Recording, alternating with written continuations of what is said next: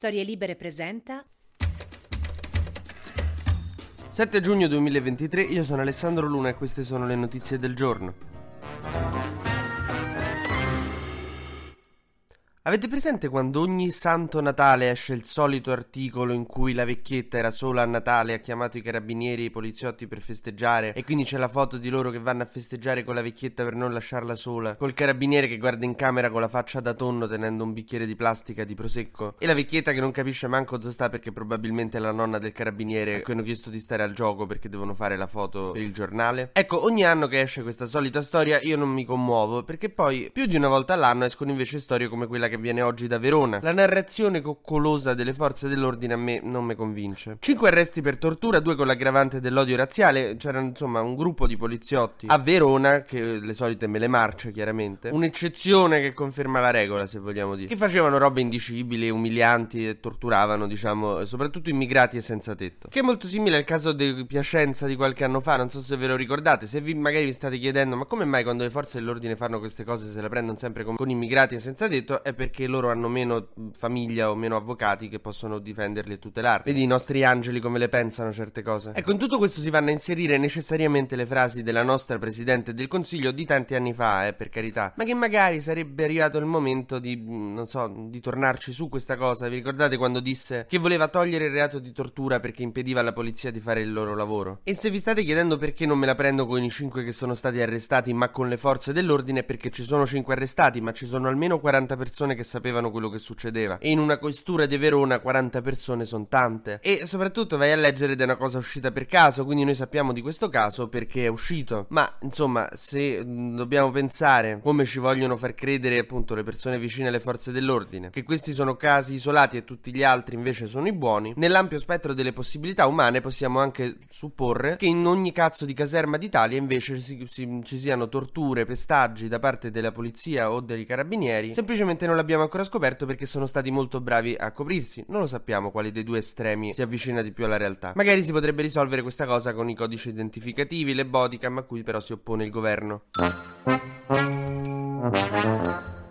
Lo so, oggi sono partito polemico, scusate, eppure mm, il motorino l'ho trovato un po' sgraffignato. Quindi mio fratello, quando mi sono svegliato, non aveva già fatto il caffè, quindi ho dovuto farla. Che sai, la mattina fa la moca, una tortura disperata. Sono veramente, veramente stanco di leggere queste storie. Poi ogni volta, appunto, me le marce, poi non ne esce una per un po' di mesi. Ogni volta ci risorprendiamo. No, il problema è endemico, il problema è sistematico. Bisogna, per me, bisogna smantellare e rifare le forze dell'ordine. Primo, che cazzo ci facciamo con due corpi? Non lo capirò mai, ma vabbè. Vanno la polizia e i carabinieri vanno smantellati e rifatti da capo, con delle regole che permettano, a partire proprio dal reclutamento, di far sì che lo Stato rispetti i diritti umani, perché appunto sarebbe anche ora, no? Il presidente del Senato, no, non è presidente del Senato perché è un fascista. Quello che per quanto mi riguarda abusivamente occupa lo scranno del Senato, la russa, ha detto che insomma che questi qua che sono stati arrestati spera che dimostrino la loro innocenza. No, ci sono i video, ci sono gli audio, ci sono le testimonianze. Ti sta simpatico chi mena gli immigrati, cioè mi pare proprio che non ci sia qualsiasi altra spiegazione al mondo. Cioè, cazzo. Cioè, manco quando ci sono le prove riusciamo a condannare queste cose. Vabbè. E dice, eh, ma accusi la destra di fascismo. Eh, sì. Vabbè, oggi mi calmo. A un certo punto del po- verso il minuto 8 mi calmo. Se siete già nervosi vostro, skippate tipo. Tra l'altro, Fratelli d'Italia ha presentato a inizio anno una proposta di legge per abolire sto reato di tortura. Grazie a Dio c'è il ministro della giustizia Nordio che ieri ha detto che il governo non, non cambierà il reato di tortura. Io mi fido del Nordio, poi eh, appresso c'è un seguito di, di matti e di fasci fasci, però quanto almeno c'è sta lui, santo cielo, siamo salvi. Cioè, se fanno sti,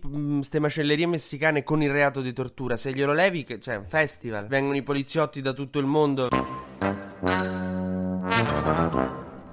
Andiamo sugli esteri per calmarci un pochino. È stata distrutta la diga sul fiume Dnepr. Lo so che non è una notizia allegra, anzi è molto pericolosa perché eh, si è riversata una quantità di acqua enorme su tutta la regione del Dnepr. Insomma, anche a Kherson è arrivata l'acqua. Perché questa diga teneva su tanta parte del fiume Dnepr. Adesso, su chi sia stato, ci sono varie teorie. L'Ucraina e la Russia si accusano a vicenda. Io, insomma, a me mi sembra più evidente che sia stata la Russia. Perché adesso la controffensiva ucraina non può partire in quelle regioni e perché gli ucraini dove avrebbero dovuto distruggere una regione e renderla inoperativa dove volevano fare incominciare la controffensiva non, cioè, non ha senso, proprio strategicamente, mentre per i russi ha molto senso, però non ci sono le prove quindi aspettiamo. Nel frattempo oltre 100 km quadrati di terreno sono completamente allagati in Ucraina, Zelensky l'ha chiamato un attacco terroristico da parte della Russia e ha detto che potrebbe nominare Bonaccini commissario all'emergenza. Tanto in Emilia Romagna non lo usano.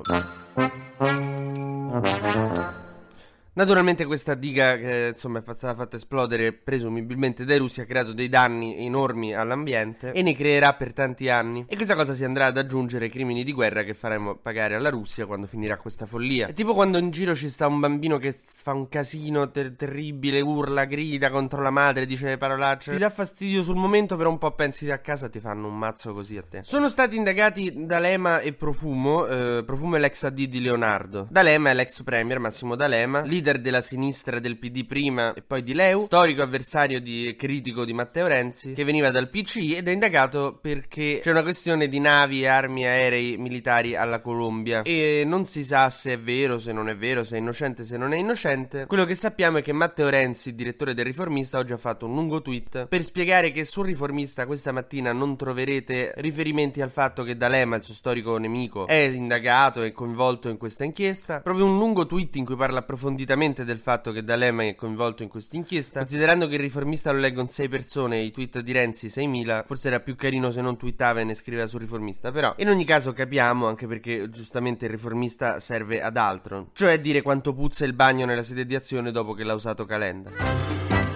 TG Luna torna domani mattina, sempre tra le 12 e le 13, su storielibere.fm.